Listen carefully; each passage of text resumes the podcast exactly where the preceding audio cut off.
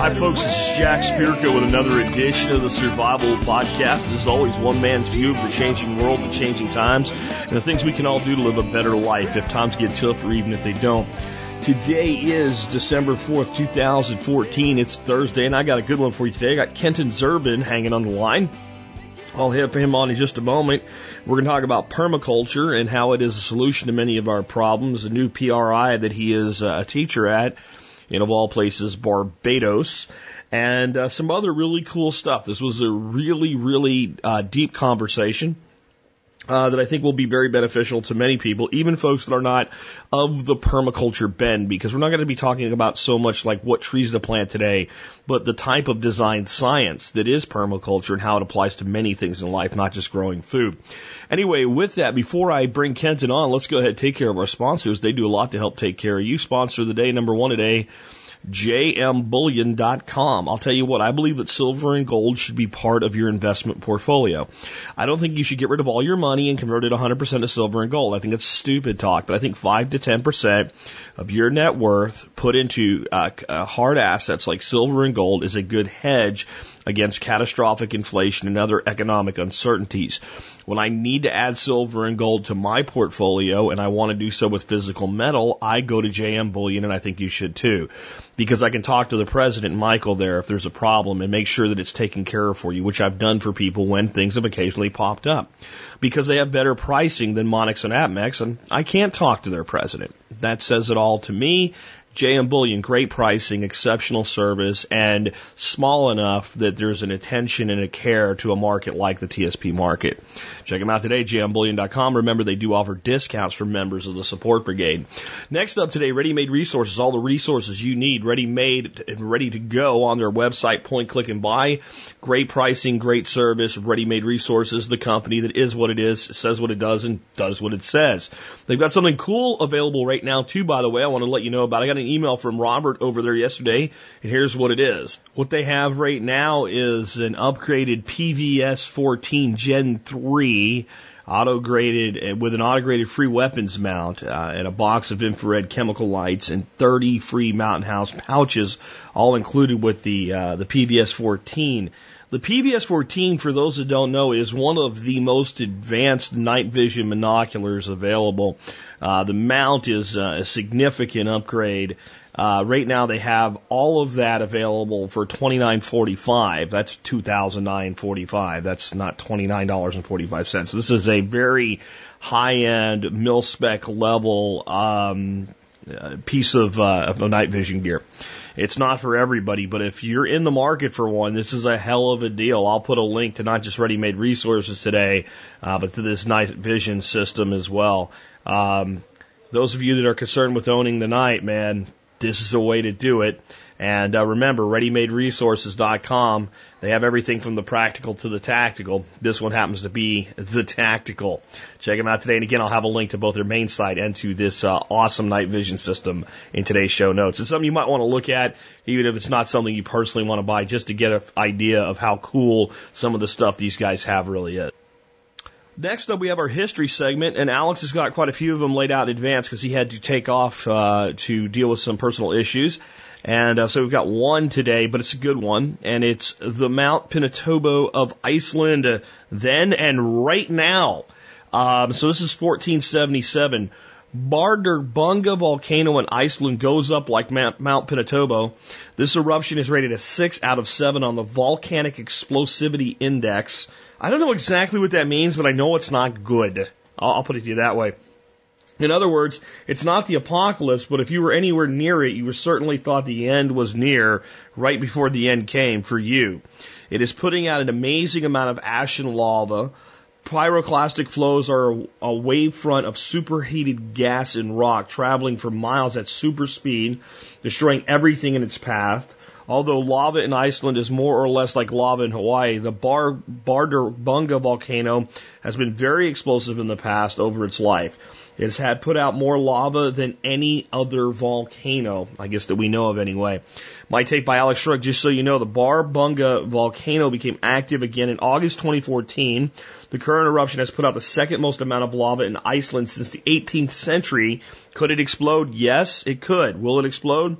Iceland is under an alert, but even the volcanic experts cannot predict such things very far in advance. And in some cases, they cannot predict the time of volcanic explosion at all. Uh, the way I think about this, the way, or what it makes me think of is things like the Yellowstone supervolcano if there is to be something that's like an earth ending apocalypse, if there is something to do that, it is the, the most likely suspect would not be an economic collapse. Economies collapse, they get rebuilt. Okay. Um, it's probably not that we're going to nuke each other. We're probably smart enough not to do that. It's probably not a CME from the sun. It might screw up the grid, but it won't probably do it to the level that everybody thinks that seems to think that it will. It's not North Korea launching a nuclear missile over top of us and, and creating, you know, an EMP. It's probably a super volcanic event. The results for the planet would be absolutely catastrophic. I don't sit around planning for it because, well, you have to plan based on the most probable things that are going to be in your life. But it is one of those things that makes you realize how fragile humanity is and how little we are and how easy it really would be for us to be wiped from the face of the planet's existence if uh, something like that ever occurred. There's a, a, a, a show called When Yellowstone Erupts and it shows a massive Yellowstone eruption, but not to the level of what could happen. It's got some theatrical license and things like that. It was either put out on Learning Channel or Discovery Channel or something like that. But it is interesting to watch, and uh, there is no doubt that one of the most powerful forces on planet Earth is volcanic force. So it's something to always keep an eye on. And even something like, well, that's in Iceland. Uh, we had eruptions in Iceland recently that shut down air traffic over Europe, uh, just to to the the the ash the ash gets into airplane engines and destroys them. It's, it's extremely, extremely diverse in its ability to cause problems throughout the world. Volcanic energy. There's a volcano in the Atlantic Ocean off the coast of Africa. I can't remember the name of it now, but it is one of those things that science looks at and goes, sooner or later, this thing's going to blow in a certain way. And when it does, half the mountain's going to come down. And that half of the mountain, when it comes down, is going to land in the Atlantic Ocean. So what do we care? Uh, the tsunami that will end up hitting our east coast when that happens will be a disaster at a level that you can't even get your head around. And am I saying it's going to happen tomorrow? No. Am I saying it's going to happen in our lifetime? No. Am I saying it's going to happen within a thousand years?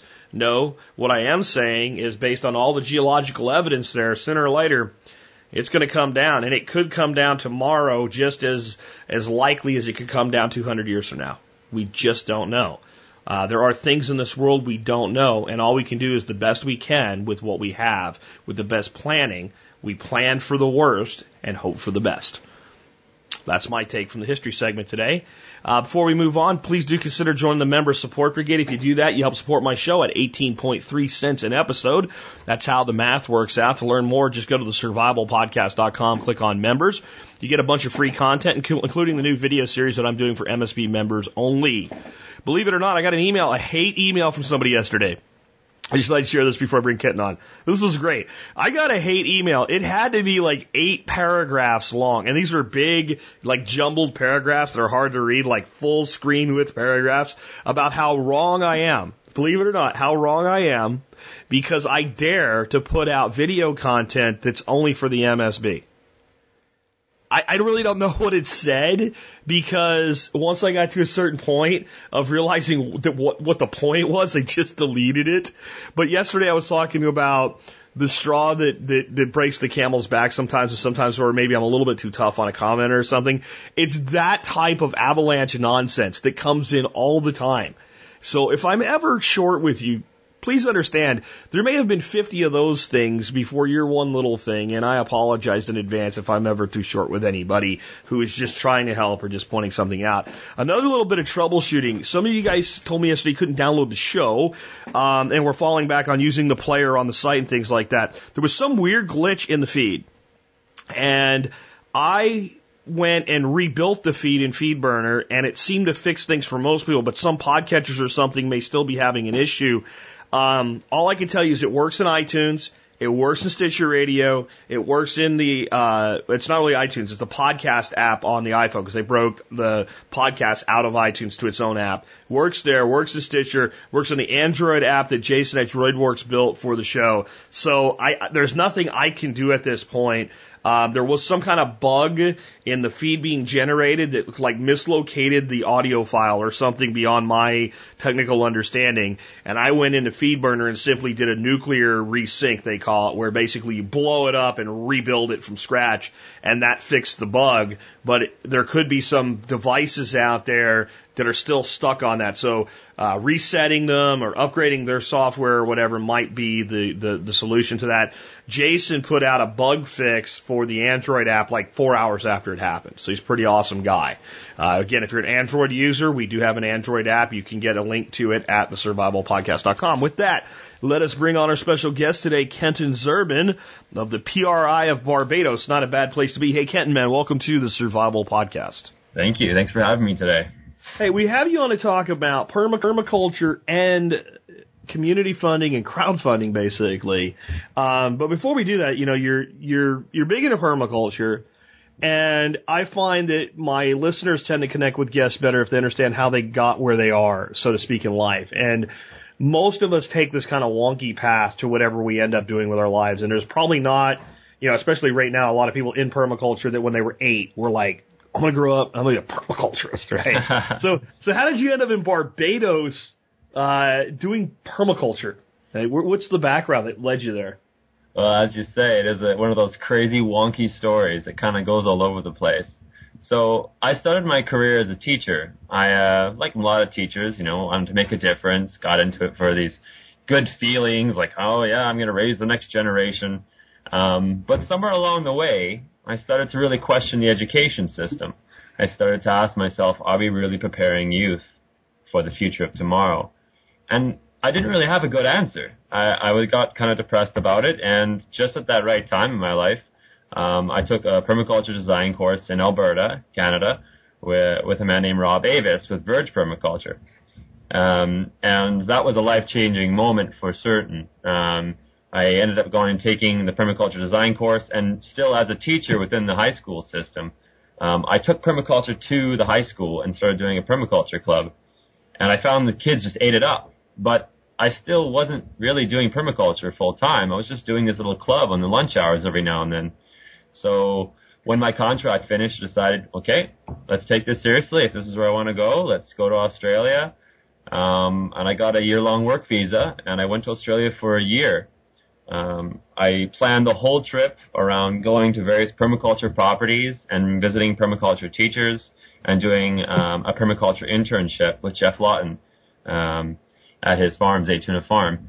Um, and that was all very, very, very empowering. And I got so many experiences out of it, such as uh, being a, an assistant on a, a, course in Melbourne with Bill Mollison and Geoff, um, doing some educational consultancy for Geoff himself when he was getting ready for his uh, big launch of all of his video uh, series. I was actually helping him a little bit behind the scenes, providing some suggestions um, and educate, uh, organizing his educational materials. He had just a huge slew, like over 50 gigabytes of of books and documents and short clip videos and references and it wasn't that organized at that time and I went I know I'm going to help you organize all this, and then we have all this ready to go for for referencing. One for myself for my teacher's notes, but also for Geoff uh, for continuing his rollout of his videos. So it was a it was a truly a huge stepping stone in my career going there, getting not only the internship for ten weeks and getting more confidence as a teacher in the material, but then having these experiences with Geoff after the point. So. Absolutely Go ahead. I'm sorry. Yeah, that's okay. No, so that was um that was the first you know next phase of of of my journey was that year in Australia. Now the thing was is I also did a, a job or two while I was down there and got proficient in designing in the in the subtropics. But going back home to Canada, I went, holy crap, this is not the same climate. So certainly a lot of things remain the same in terms of the principles and some of the techniques, but the specifics change and uh, how you work with you know, harmonizing with water and sun and wind, those also change. So It obviously affects our structures, affects our growing systems. So I decided, you know what, let's do it all over again. Let's go across Canada for a year. Um, and I, by the way, when I did both these trips, I used um, the Couchsurfing network and the Woofing network. Okay. And for the uh, listeners who don't know what woofing is, uh, it stands for Willing Workers on Organic Farms.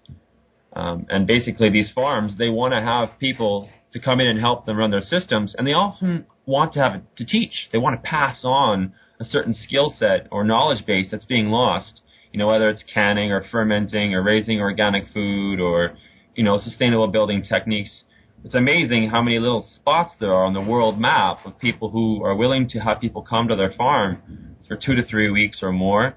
And in exchange for your labor, they give you food, room, um, and they teach you. So I traveled for two years of my life just enriching myself with permaculture experiences and jobs and teaching opportunities. And I did it for a couple thousand dollars a year. Wow. So of course, there is the other side. It's also that you had to to put your life into that mode and you know not earn probably a hell of a lot more money doing a regular job or teaching or what have you. So there was a certain commitment required to get where you did. Yes, most definitely, most definitely. Um, so yeah, that, that, that that's what kind of led me into this opportunity to come to Barbados. Is while I was going across Canada, I happened to visit my first teacher, and he had been um, approached by um, Lorraine Chirallo is her name, and she she had done the internship with Geoff Lawton as well, and had was looking for a place to apply her skill set as a manager and business minded person. Uh, with now a new permaculture skill set, she wanted to start up a brand new permaculture research institute in Barbados. Now, Hmm. the thing though with these permaculture research institutes is you have to have an accredited PRI teacher. So um, my my colleague and uh, mentor uh, Rob Avis, who first taught me permaculture, said, you know, I'm not in the right space for this right now. This is a great opportunity though, and you seem like you are.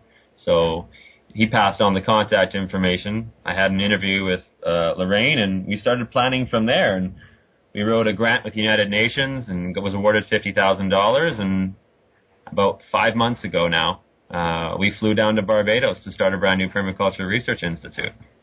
Wow. So let's let's back up a bit then. Um, a lot of the audience really is familiar with permaculture. Um, a lot of them aren't. There's new people coming on to listen to the show every day. Um, it's actually been a while since I've done a show deep into permaculture principles. And I also find that every single permaculturist you ask the question I'm about to ask you will answer it slightly differently. And I'm always interested to hear this because I get the question all the time and I try to tailor the answer to the, the, the person asking the question. Mm-hmm. So if somebody asks you, what is permaculture? How do you answer that question? Well, I usually start by telling them it's a design science that's inspired by nature and guided by ethics to meet the needs of humanity to the benefit of the environment. Now, when people go, okay, well, that, that sounds really impressive, what does it really mean? Well, when you say like inspired by nature, you know, why reinvent the wheel for how to grow food? When you look at a forest, you know, no one's watering that, no one's fertilizing that, no one's going in there and managing that. It doesn't produce as much food as we'd like, although hunter-gatherers may disagree. Um, but we can take that very efficient system and use biomimicry. Look at it, how it operates in terms of its connections and its layers and its root systems and how it interacts with soil. And we can take that and, and switch out some of the species for food producing species. And this is how we move to something like a food forest, which people get so excited about in permaculture is how do you make a, a Willy Wonka factory of fruit and veg that maintains itself? Mm. Um, so when I say inspired by nature, that's what we're getting, you know, going behind here. We're trying to mimic nature systems and learn a little bit from her because as a designer, she's got more time as a designer on the job than anyone else, and she's got more experience, and she hasn't failed yet. So I really think there's a lot to learn there, um, and that's probably the real, the true heart of permaculture. Um, when we start thinking about it in terms of people, then we have to come into that ethical side that I said. So when you say guided by ethics, we got to go, okay, what are the ethics of permaculture? What defines it, and what when you when you're trying to separate what is permaculture from what's not, it often comes down to these ethics. And you got to go, okay, number one ethic: does it care for the earth? And you look at soil as a good example of this. And if you're not building topsoil, then you're depleting it. and that's not sustainable. Yeah. And most people don't wrap their heads around this. They only think of the surplus that comes off the field without thinking that the ultimate resource is the soil in which it comes from. So uh, we really got to look at these systems and go, okay, inspired by ethics means first we got to look after the earth because it looks after us. Only then can we really look after people. If we're not looking after the earth, we're not looking after the people because long term it's just not a long term solution. So the second ethic is then look after people, and the third ethic is future care or fair share, as some people say. Um, and that's making you know a return of the surplus. Is we can we can take all these yields off the land and look, say, hey, we're doing all right, but um, there's a lot often bigger to the picture there, and making sure that we're giving back all the time to the system so they can evolve and give back to those less needy, or give back to animals, give back to the larger system. We need to return our, our yields beyond what we actually need. Yeah, you can tell you're a Lawton student because there's no attempt to rewrite the third ethic to a redistribution model, which actually is counter to the entire design science that's there. That if we're not reinvesting back into the land, back into the very systems that created the surplus in the first place, Mm. they cannot be sustainable. Exactly. Exactly. it's impossible to.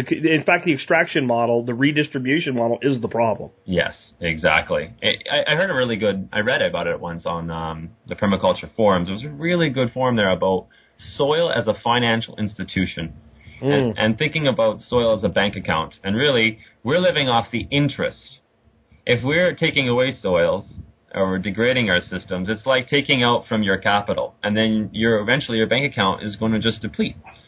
So how do we how do we exactly as you said re- keep reinvesting back into that system so we're growing our capital and we have more interest to go off of and then put reinvest back in again.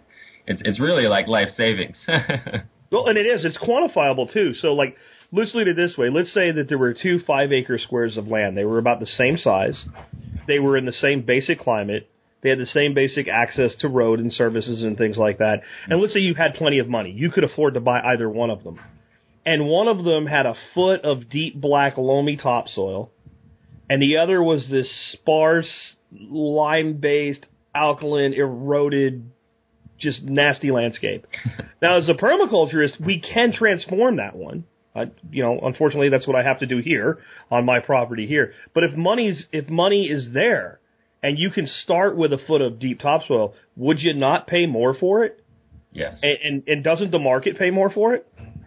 They often actually don't. I, I feel like they don't value that enough. I think that's where you know, in terms of doing a permaculture design course, uh, the 72-hour course for those who don't know, is very valuable for people who want to buy land because they can Yeah. analyze these resources, which aren't typically you know uh, valued as much as they should be. So it really sets people up in terms of building their own dream property, in terms of going and buying that plot of land, knowing which is that one of two that's the better.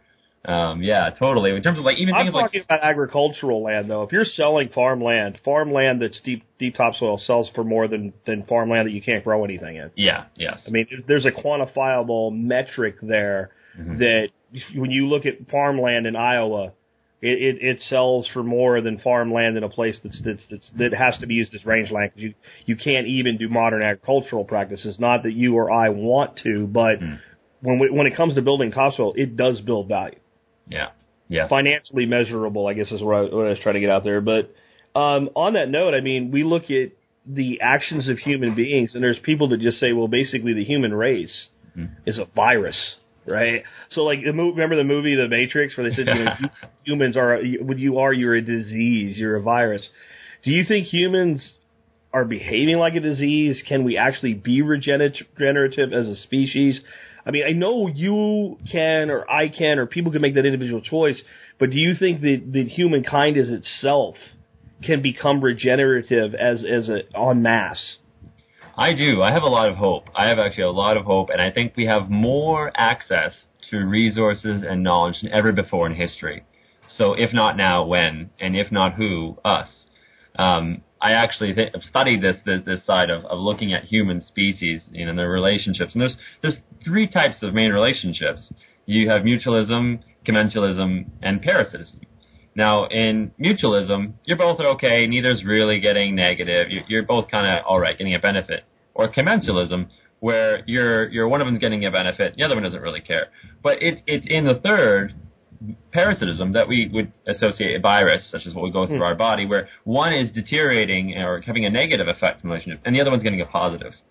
And when we look at the whole world as an organism and go, okay, now are we as as little tiny people on this this larger organism, what category do we put ourselves of those three categories? And I can't say I can I haven't found many people at all actually, regardless of their political view or their education, um, who would actually agree with me that that the humans are, are a benefit to their larger environment right now. So it's kind of one of those moments where people really have to consider, okay, which one do we want to classify ourselves in?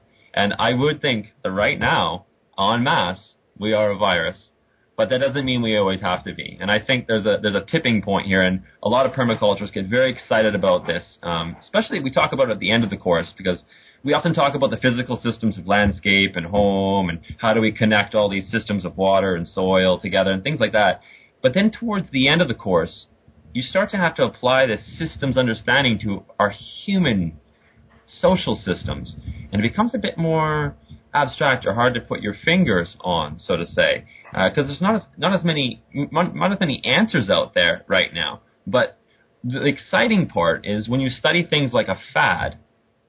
There's a certain part of the population which has to accept that a fad is okay or that it's cool, and then there's a trigger point where the rest of the population suddenly goes boom, and overnight you know, almost seems like everyone's playing Pogs or everyone's into Pokemon or everyone's got that latest fashion set.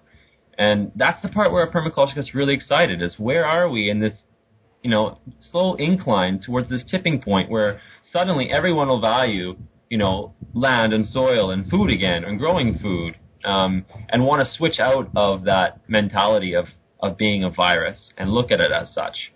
So I think a lot of it is people haven't yet understood that they can or that it's possible or how easy it really can be because you can't take hardly any human being. You, there's a few I'm sure you can find, but you take most people and take them into a system of, of abundance, mm-hmm. and they see the beauty that's there, mm. and they want a piece of it. Yes. But then they go back to their little hole that they've carved out for themselves, and they convince themselves that's something somebody else did, somebody else can do, and I can't do it. And there's people like you and me that are deep into the study of this stuff and deep into the practical application of this stuff.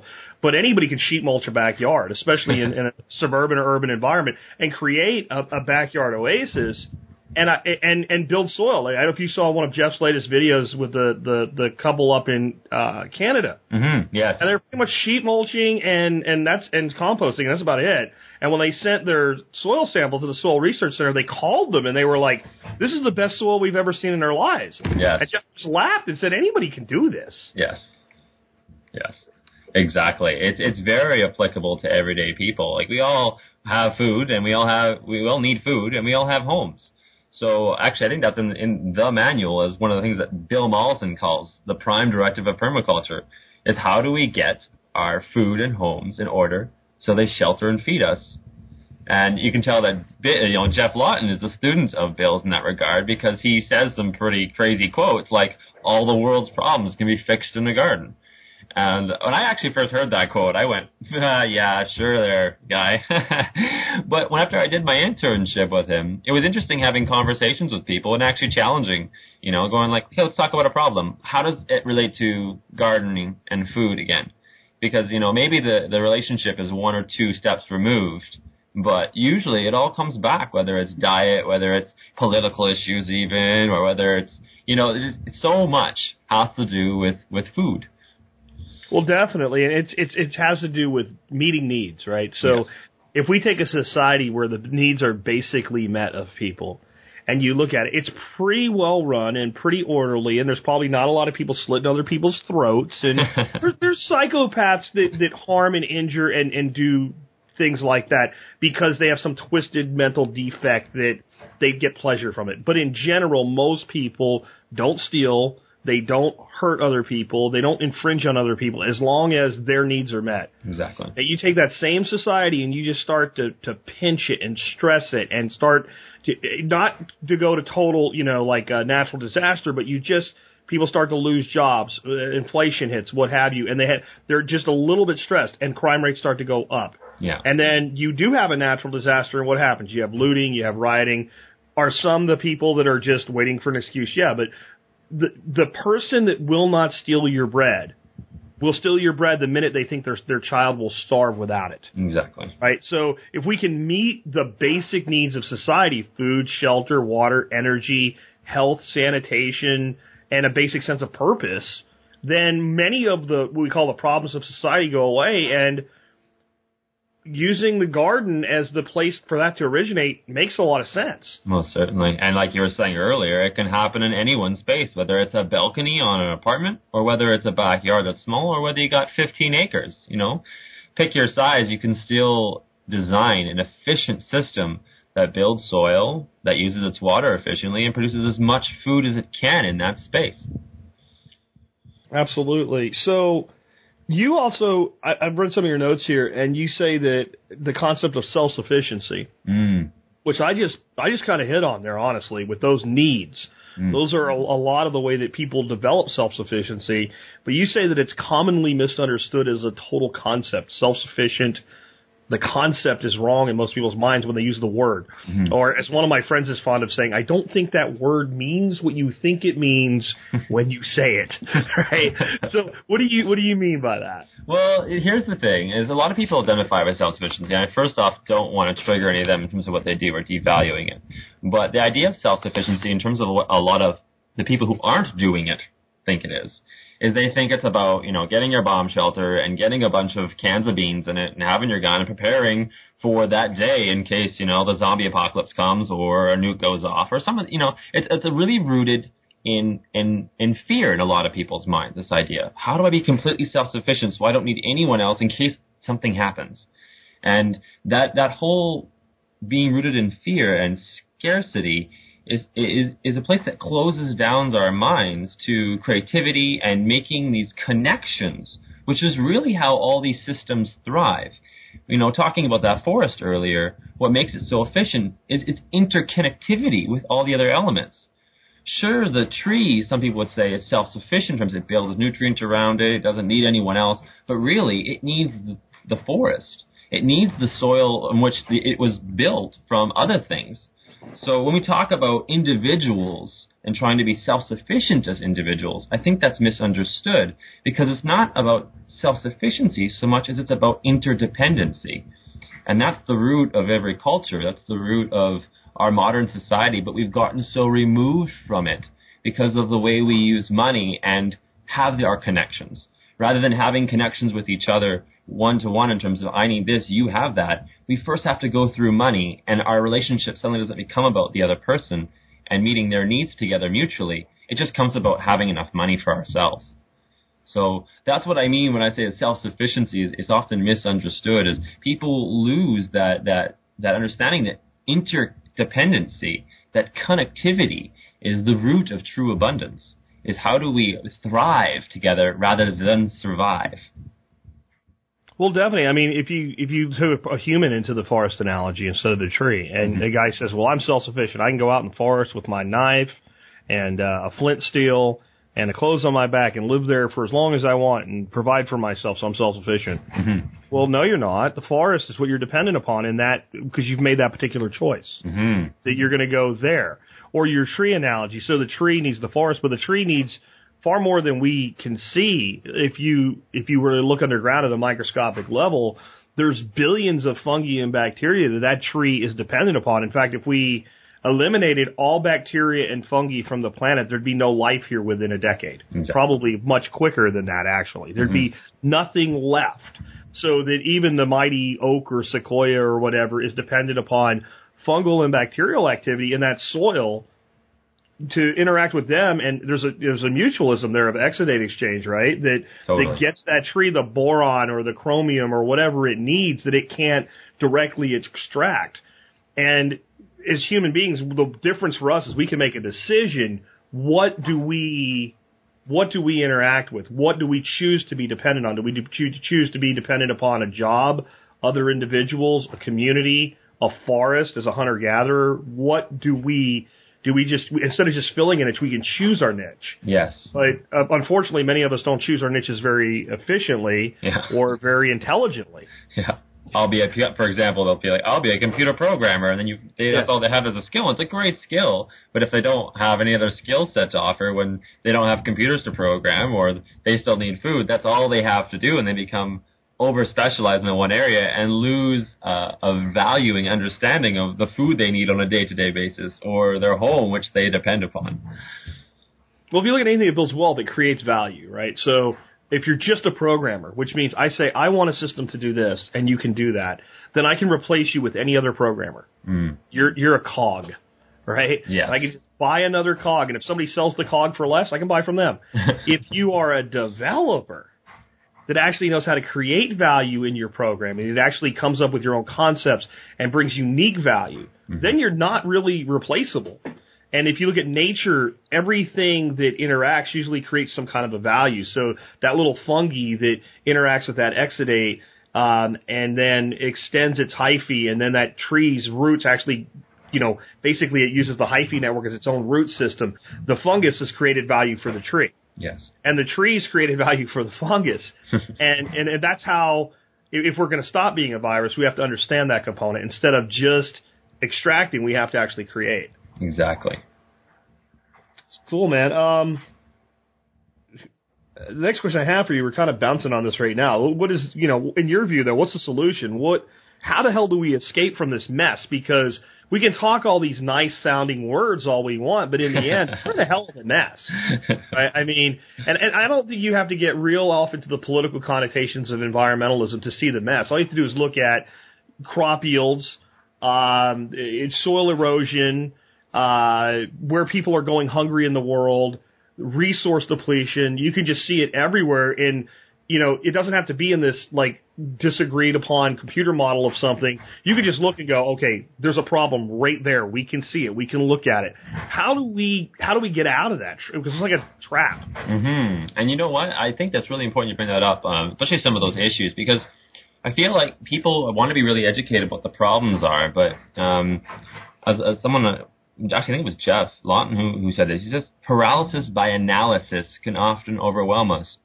And we go, well, the oceans are acidifying. What am I going to do about that? You try to get educated about it and try to do something, but it's a huge, huge issue. And then at the end of the day, you don't feel like you've done that much. And then they'll hit you home be like, overpopulation. And you go, well, what do I do about overpopulation? Well, maybe I have, make sure I don't have, you know, so many kids, maybe this or that. Maybe I help with birth, con- uh, you know, having, uh, conception, um, techniques for, for, for lowering population rates or, and then as soon as you think you've got that figured out, someone will, well, air pollution and they'll just, they'll keep, there's so many issues going on. And it's really important to actually focus on the causes of these problems and not just the symptoms. Now, this is a really important thing that I usually drive home in my permaculture course because it's like when you have a headache. And you have a headache and your body's telling you something and, it, and it's telling you by secreting a neurochemical that actually is, is delivering you some pain. So rather than dealing with the cause of the problem, people go, I'm going to deal with the symptom. I'm going to deal with this neurochemical and I'm going to pop, you know, this, this other chemical which will counteract it. So now I don't feel the pain. And they think, oh, my headache is gone. And I think we approach the same understanding with, with the world's problems. And we go, well, you know, there's oil, uh, sorry, there's, there's air pollution. Well, I'll just get a more efficient car then that does less. Or, you know what, I need to have, you know, energy's running out. I'm to get, I'm to use biofuels instead of, of, of a regular oil. And I feel like those are no different than popping a pill, where you're dealing with the symptoms of a much larger problem. And that's how we relate to our larger landscape and each other. And, and really, when, you, when you're talking about that, that's an educational problem. And what I find really empowering about that is that's something we can change. How we interact with our world and how to interact with each other is an education issue. And, and right now, it's a problem. We're not educated how to deal with our larger landscape and how to interact with each other. And that's where, where, where I have my most amount of passion and why I'm an educator today is I go, oh, okay, we can, we can teach people. We can teach people these things. The, the problem is the solution. That's a big saying that we have in permaculture, and Bill Mollison uses it with the case of snails. He says, do you have a snail problem or do you have a duck solution? so how do we use it as a resource? And I think we look at our education system, and I think there, there's a definite solution there to the educational problem. And that's just switching up how, how we educate people. And that is ultimately what a permaculture design course is. People walk out of that course able to connect with their larger world. And it's a very, very empowering and on the ground practical course in that regard. How do we get that into our education system? That to me is where I find the most meaning and I have a lot of hope and I think there's a, there's a lot, there's a lot to do. I think it's it, it's also so if I look at let's say the problem of soil erosion, Mm-hmm. and I say, well, you know what I'm going to do? I'm going to make sure on my three acre property there's no soil erosion. On the surface, that's that's pretty weak to the problem because I promise you, with as little soil as here anyway, that, that eroded due to natural situations long ago. I am not the one dumping uh, nitrite into the Mississippi River and creating a dead zone. It's Yeah. and, and me doing that won't do anything to stop that at all. So you'd say, well, then it doesn't really matter. But if in the, the the halting of that erosion, and I begin a building process, and all of a sudden somebody drives down my road, and there's a few houses with some grass that are irrigated and you know fertilized and and running turf or whatever, but basically everything's pretty sparse out here. And then someone drives by and sees this place, and it's just blowing up with food and animals Mm. it catches you, it catches your eye, and and I think people do think I wish I could do that. And if you take the educational process with that and say, well, yes, you can, and we're educating and being examples at the same time, then people say, well, I want to do that too. And then when a thousand people stop soil erosion, it starts to matter. And then when they start saying to their industrial food uh, producer, hey, we want you to do it too, and they go, you can't. And they go, well, I did it in my backyard, so I'm sure with all your trillions of dollars, you guys can figure it out and start demanding food that's produced this way. All of a sudden, it does have a massive impact Massive. But it's because people see it. So like what turned me on to permaculture was two things. When I first heard about it, I'm like, this is some hippie freaking voodoo crap. I don't want, I'm not going to roll around in mud. And I saw this video of these people rolling around. Oh, this is dumb. I, and then I saw this video of grizzled old Bill Mollison and he was talking about how he had worked in the logging industry and nobody ever that, that worked there ever actually owned a house, even though they were cutting down all these trees. And he kind of tweaks out and goes and lives in the forest for like five years. And he said at the end of that time, I determined I could either come back and fight the bastards or I could just stay in the woods. And I decided to come back and fight the bastards. And I went, that doesn't sound like a bunch of hippie crap. so there was like this old warrior. And right about the same time, I saw Greening the Desert, the first Greening the Desert. Yes. And I looked at that and I went, well, if you can do that there, then Northeast Texas shouldn't be that tough. No. So it was this this seeing of there is this warrior mentality, like this is something worth fighting for, and on top of it, seeing the practical result. Here's a place where when they saw a mushroom, they had to call somebody on the phone and go, "What the heck is this?" Because no one there had ever seen one before. And you have fig trees where they have people from the university coming down, going, "What what did you do? Because this shouldn't work in six months here." And then realizing, well, if that works, and it's it, it's worth fighting for, then it's worth doing. And, and I, I think that is why I'm such a believer in permaculture. If it was just a bunch of people sitting around beating on a drum, I'd I'd have done it my time. yes.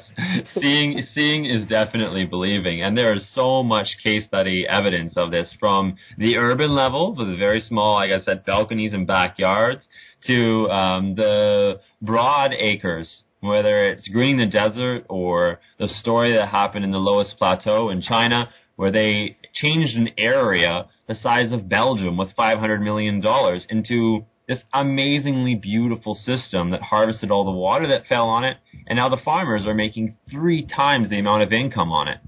So it there's a lot of hope, and it's a very exciting because you can see that it's applicable to not only everyday people, but to these big problems where we go, well, how do we, you know, re- repair one of the most degraded landscapes on the face of Earth, which is what a lot of environmentalists would actually classify the Loess Plateau as. Is you know, it's, it can be done, and it can be done on any scale. It's almost like we have to take a piece of land and make it worthless before we're willing to do what it takes to make it valuable. Mm, people don't right? Like if value. there's any valuable value to it at all the way that it is, we won't make the investment. But if we completely destroy it, then we're like, huh. yeah, we can we can take a risk on this one and see if we can fix it or something. I mean, if you think of Loess Plateau, right? Back thousands of years ago, it was as rich and lush and beautiful as it's becoming again, and it was agricultural practices that screwed it up. Yeah. And then it was like for years, like we can't do anything because these farmers have to make a living and they have to use what's left. And when it finally got to the point where you know everybody around, even the farmers, went, "Yeah, we're all gonna die," then it was like, "Well, let's see if we can fix it." And it was, you know, I think it was John D. Liu that had a, a lot to, of involvement with that, and it was amazing. I mean, if you watch the the video on that, I can't remember what it's called. It's like "Hope in a Changing Climate" might be it That's it. Yeah. you see it change, and you're like, and like you said, it was like the area is the size of Belgium. yeah. And, and so 500 million, that seems like a lot of money, but we got a government that's, you know, running trillion dollar deficits. yes. It's a rounding error. it is. It's a rounding error in the national budget. It is.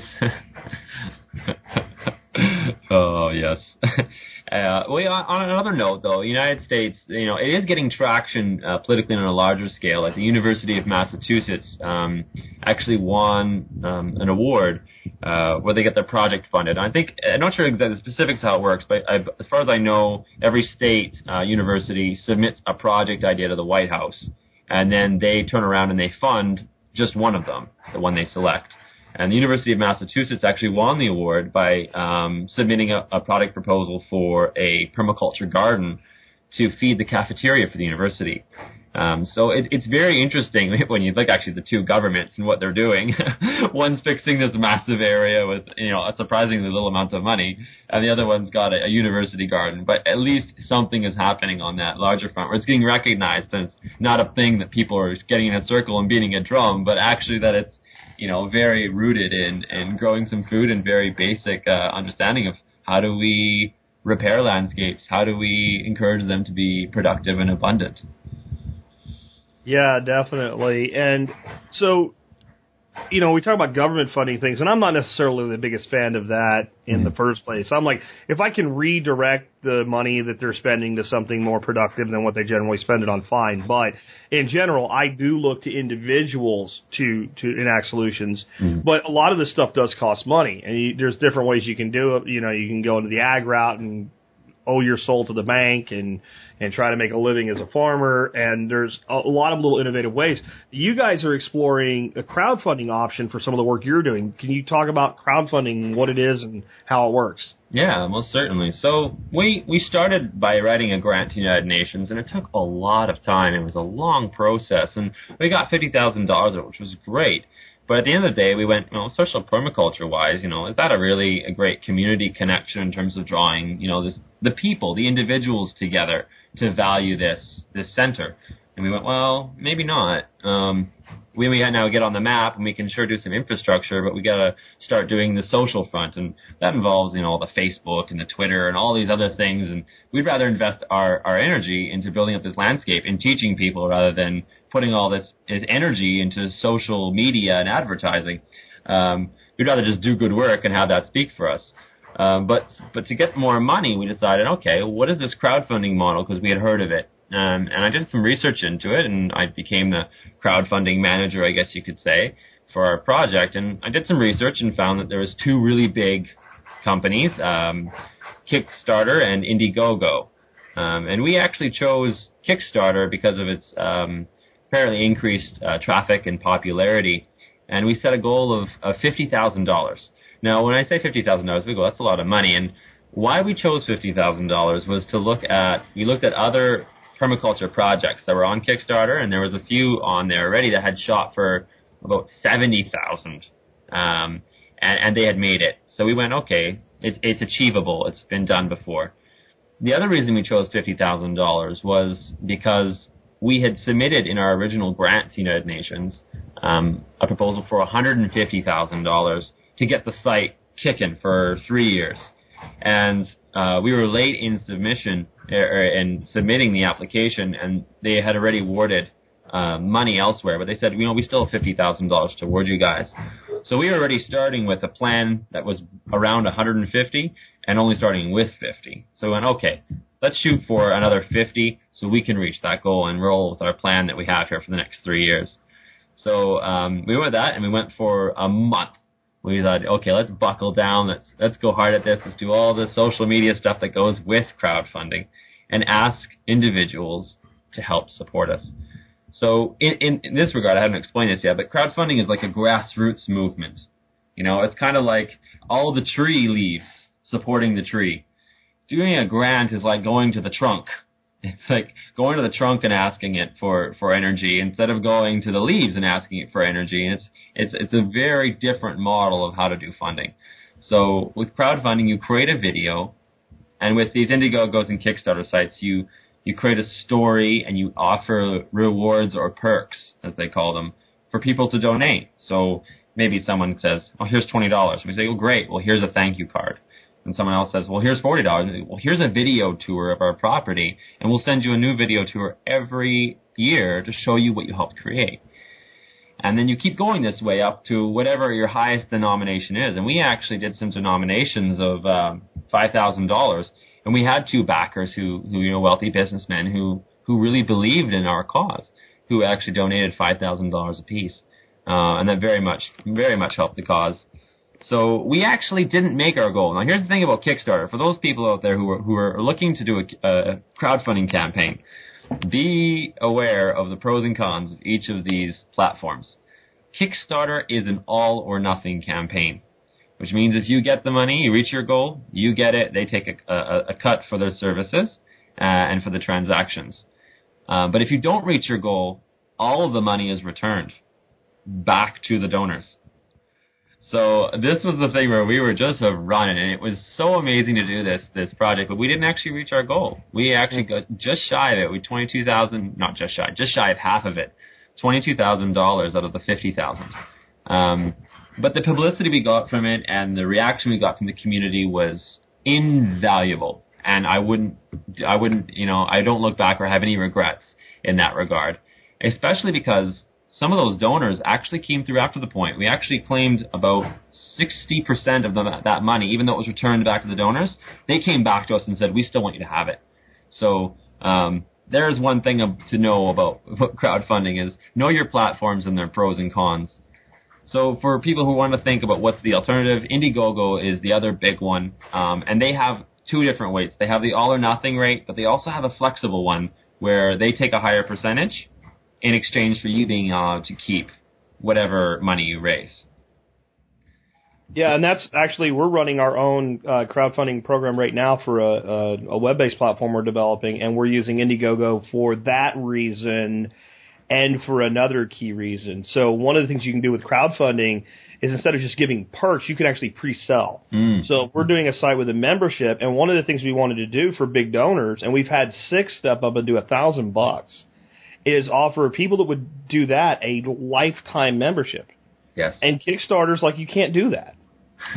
I'm like, well, I can. I just can't do it with you, so somebody else can get a piece of my money. uh, now, I do think Kickstarter has a broader reach. There, Yeah. It's definitely the case, but we we found that for some things, Indiegogo does work better, not just for the flexible funding, but for more flexibility whatsoever. I mean, to be able to to do things kind of your own way, and pretty much Indiegogo will let you do anything. You can do a, a fund to raise money to get a dog placed if you want to or what have you. Yeah. It may not work, but you could try.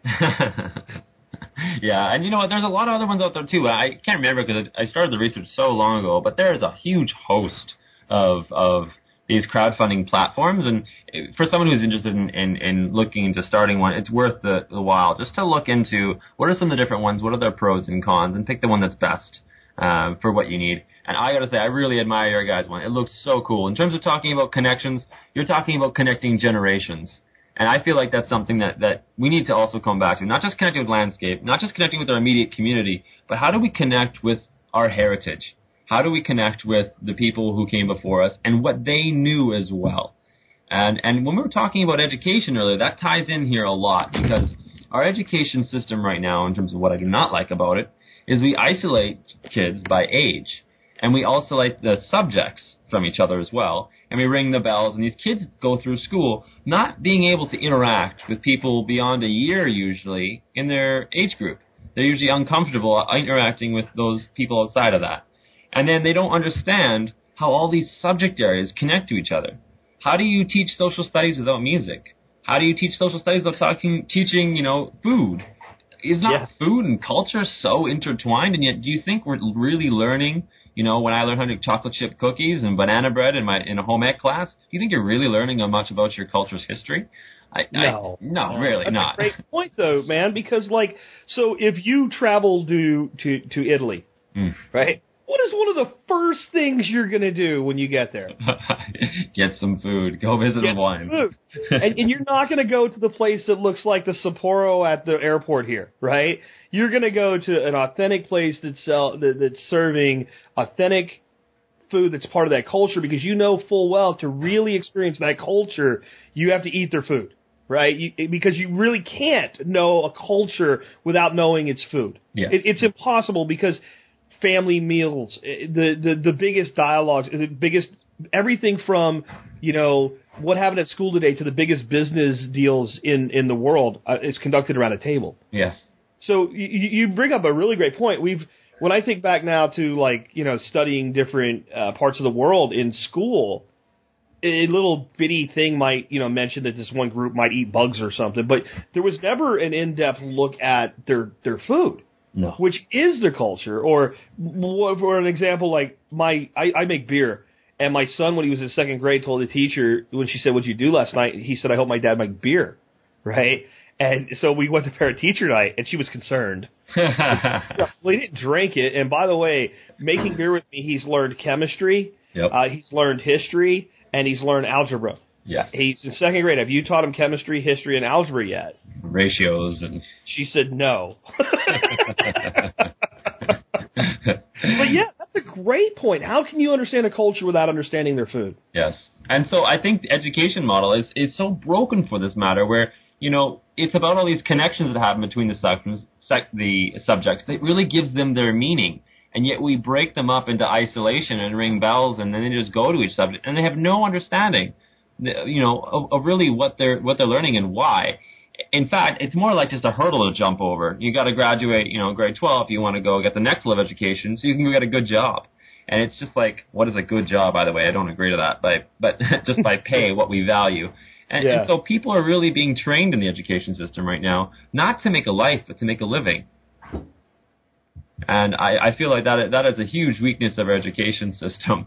And and and revaluing, as I, I, was, I went on a tangent here, I was saying that I really really admire your your Indiegogo campaign and what you're trying to do there with connecting people with their heritage. Is we need to not only recognize the education system right now isn't really meeting our needs for preparing tomorrow, but recognize how people used to be taught. And that was usually your, your grandparents had a really significant role in educating your kids and passing on that knowledge and understanding. And there are still cultures in the world that they still very much value this, where even they'll even have three generations in one home. But these days, we put kids into daycare and school and old people into old folks' homes. And it really is a con- connection right there that can be made where. All I can think of is the problem is the solution when Yes. you say exactly. put them together instead of separating them. That the children would have better care and the old people would have a better sense of purpose and, and things would be tra- passed down. You know, you mentioned what we're doing with Gen Forward, and and part of what I want to make sure that people understand about that, and part of how this fits with permaculture ethics is one of the biggest reasons that humanity behaves like a virus is because we're focused so much on now and maybe the end of the week and maybe the end of the month. That's it. And that's for most people that have been trained to make a living versus a life, like you said, that's all they can do to stay above water. Mm. And if you actually start to answer questions that you know you're answering for grandchildren that aren't born yet, it is impossible to do that without realizing that your actions today have consequences 20, 30, 40 years down the road. And when you become aware of that and become conscious of that, that's probably more than half of the solution to stopping screwing things up yes. because you convince yourself what you're doing doesn't matter, right? And the thing I've tried to teach people from the beginning with TSP is what you do does matter. The biggest lie that's been purported to the American people, to the to the people of the developed world, is what you do is not important, Yeah. right? That you're only this little piece, and what you do is not that big a deal. And, and what you do in your own life, in your own backyard, and with your own family is more important than what the rest of the world does. Yes. That that's and if you can get people thinking that way, they will take responsibility for themselves and for that of their children. And we're right back to the prime directive. Yes, exactly. Full circle. And that's, that's why I like the Prime Directive, right? So not the Star Trek one, the Bill Mollison one. That, that if you you can't find a person that will tell you that's a flawed way to look at life. If if they if they are devoutly of the liberal philosophy, it fits right in with their thinking. But since it's for your children, it's also right in with the people that are devoutly of the conservative political space. And no matter what dichotomy you find, when you sit people down and say, look, the only thing that you can do that's really ethical is to be responsible for yourself and responsible for those that you, that you, you leave behind. You, you all, if you could find somebody that, that goes, oh, that's not true, then you're, you're back to those, those, those psychopaths that are, that are only out for themselves and they're, you know, thankfully a, a fairly small segment of society. Yes. Exactly. Exactly. And I think, you know, interesting because we study a lot of, you know, um, cultures. Like I, I think of the, um, I believe it was the Iroquois actually uh, of Canada. They had a, a generation, seven generation rule where the decisions as a community were based on the impacts they'd have seven generations down the road. And that was an integral part of their culture and, and how they made decisions.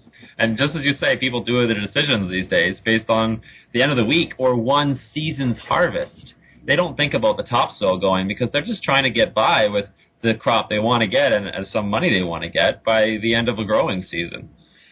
So we need to definitely integrate that longevity, that multiple generation rule um, into our culture. And it starts with revaluing and connecting the generations so they can understand the impact of their um, from one generation to the next and how they do things rather than just going and learning from institutions instead of the people who actually have been around for three generations' time and seen how their actions affect their world.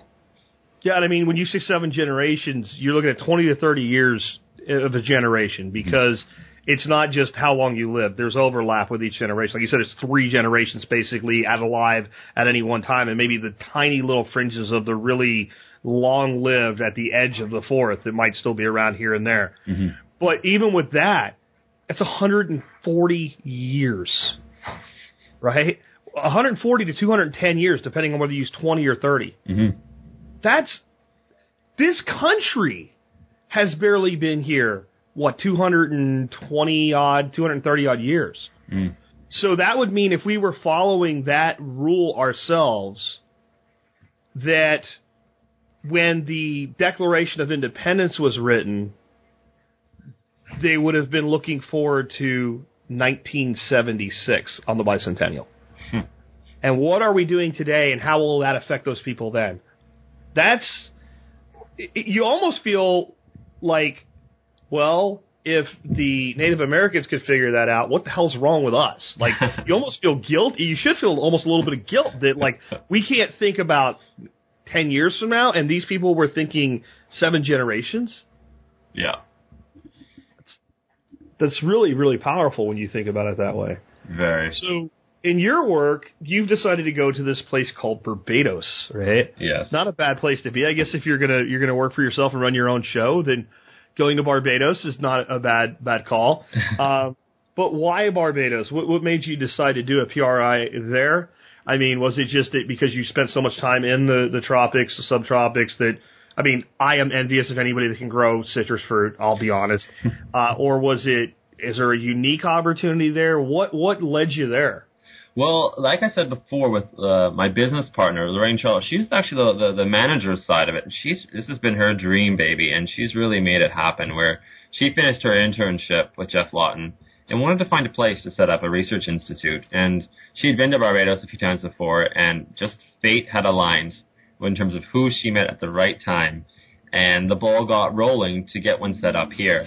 Um, and once that started, and I was actually um, over two two years ago, so this has been in the making now as an idea for a long time, and then I was brought on um, a year and about a half ago um, onto the project, and so there was already a you know, a set a location which we were eyeballing, and the grant form was already started for trying to get funding. Um, but so there, there was a bit of fate there and the, the right aligning in terms of Lorraine having been here before and getting in right in touch with the right people. But The other reason why Barbados was chosen was because of its economic situation, where it is a very small island, but it's extremely dense.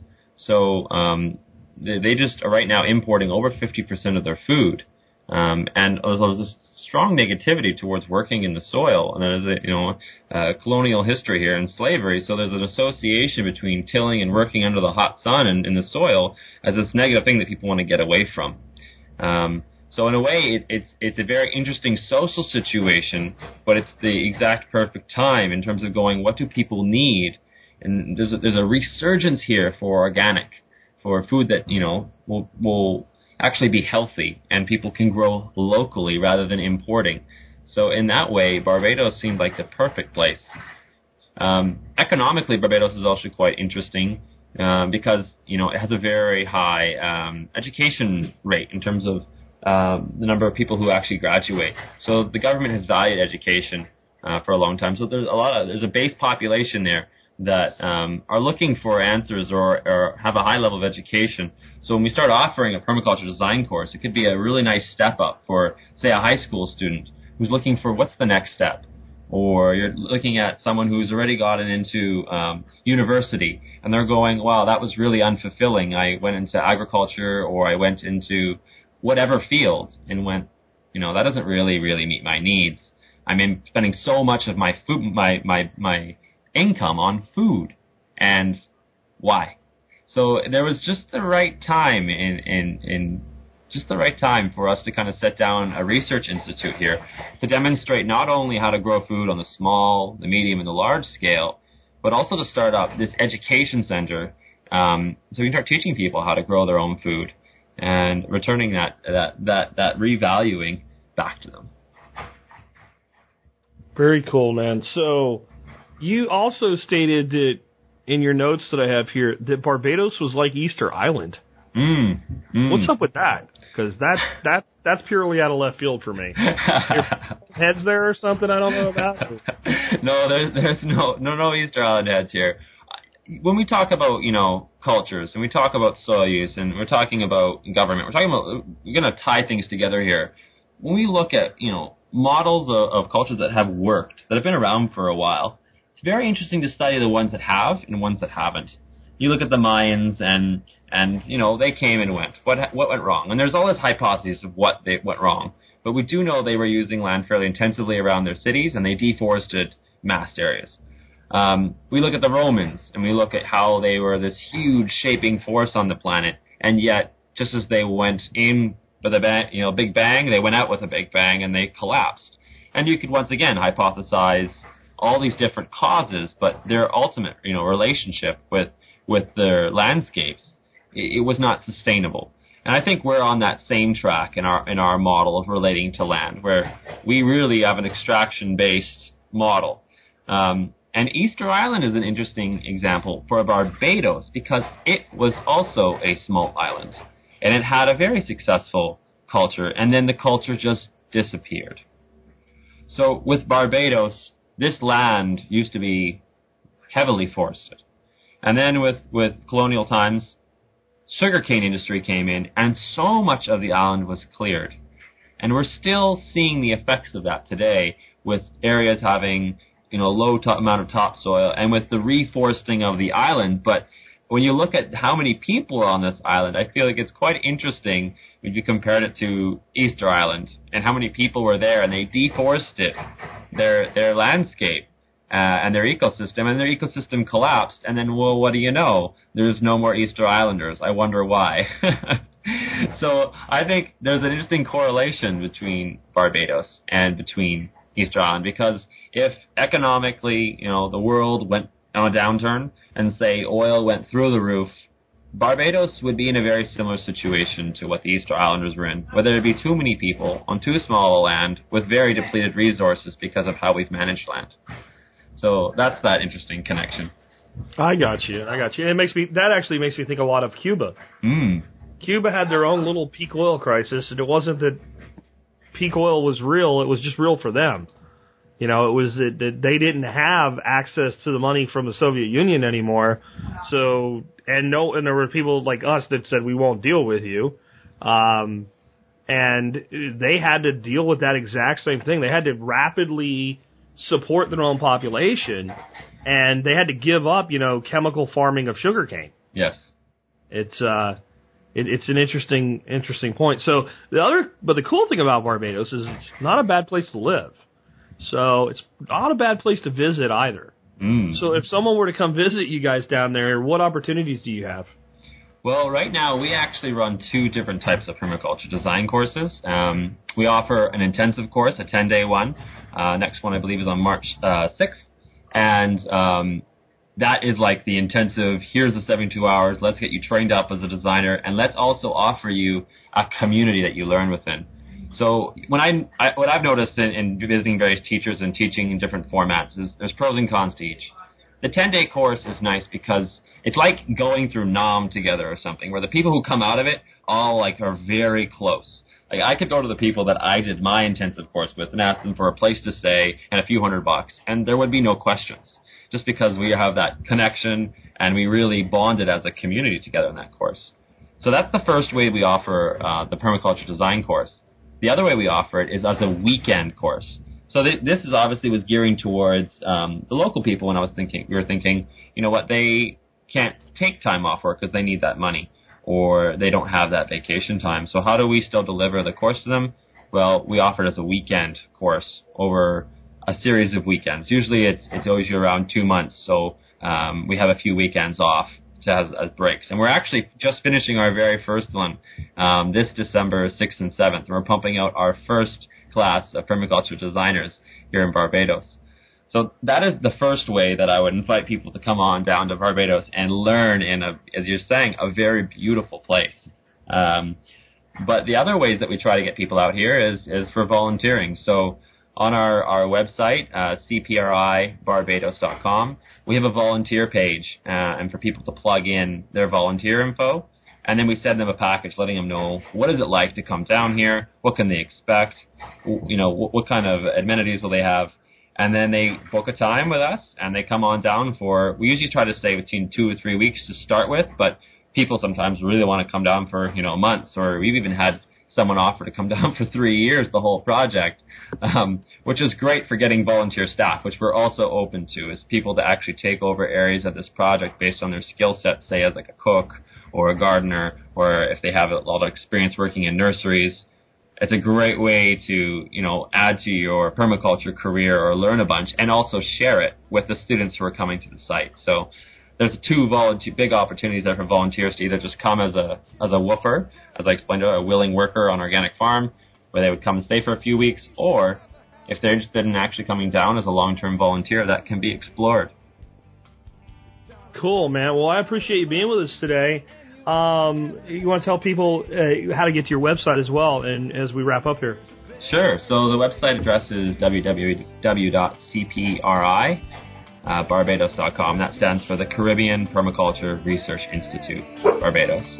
Um, we also have a Facebook page which we throw up free resources and events on and updates, and uh, we find the community often likes to gather on Facebook because that's just what people like to use. Uh, we also have a Twitter account, but we don't use it very much because we're not all that tech savvy and rather be in the field than managing tweets.